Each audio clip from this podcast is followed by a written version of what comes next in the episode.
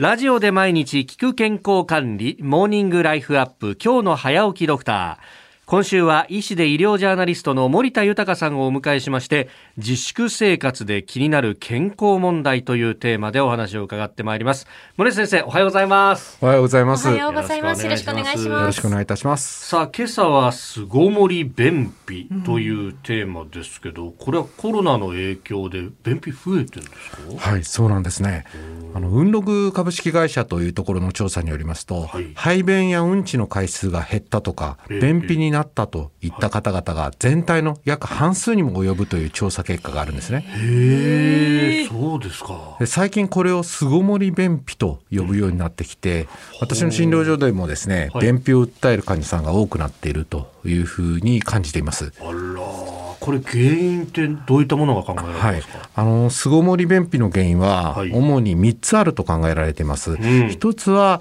運動不足。2つ目がストレス。そして、えー、偏りのある食生活ですが、まあ、いずれもコロナ禍ですとどうしても陥りがちかなと思いますね。いや本当まあ外出るのもなんだかって話だし、うん、でうちの近所もそうなんですけどジムも何もやってなくてですね運動しようと思ってもなんか何したらいいんだろうなみたいになっちゃうという、ね、あの実際自粛生活で約6割の方が運動不足になっているといった報告もあって、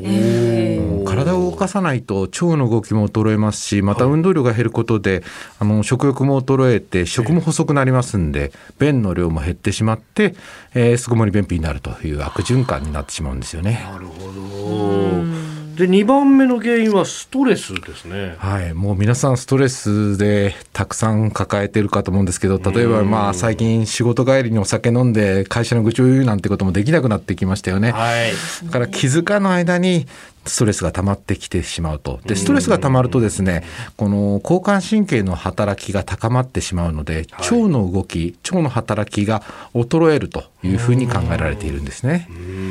で改善策なんですけれども、はい、これ巣ごもり便秘を改善するにはまずこう運動量を増やすことですよね。で、まあ、特には家の中だけでも構えないので、はい、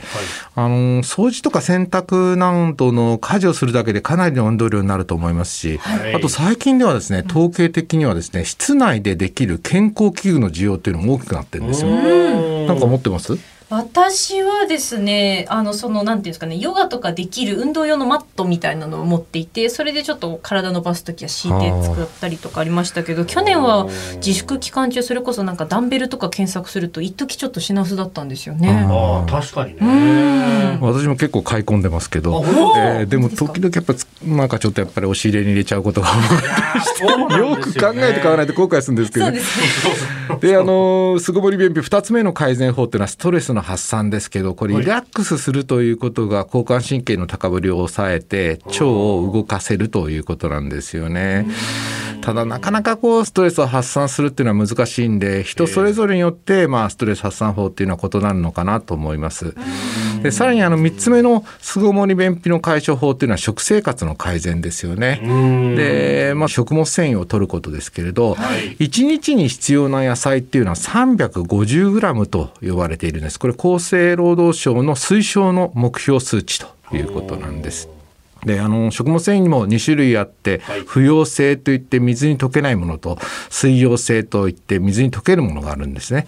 でこのバランスが大事で不溶性2水溶性1えー、こういったちょうどいい量が含まれている食材が良いということなんで例えばですねアボカドとかサニーレタスなんていうのはこの、えー、不溶性に水溶性1の絶妙なバランスを持った食材と考えられてますね。そうなんですね。そうですね。いやなんか食物繊維っていうとあじゃああの芋いっぱい食べりゃいいのかとか いうふうに思いがちですけどそういうわけにもいかないそういうわけもいかないですね。まあお芋を食べてもいいんですけどもやはり不溶性と水溶性の多く含まれているものをミックスして食べるってことが大事だと思いますね。バランスなんですね。うん自粛生活で気になる健康問題今朝は巣ごもり便秘について医師で医療ジャーナリスト森田豊さんに伺いました先生明日もよろしくお願いしますよろしくお願いいたします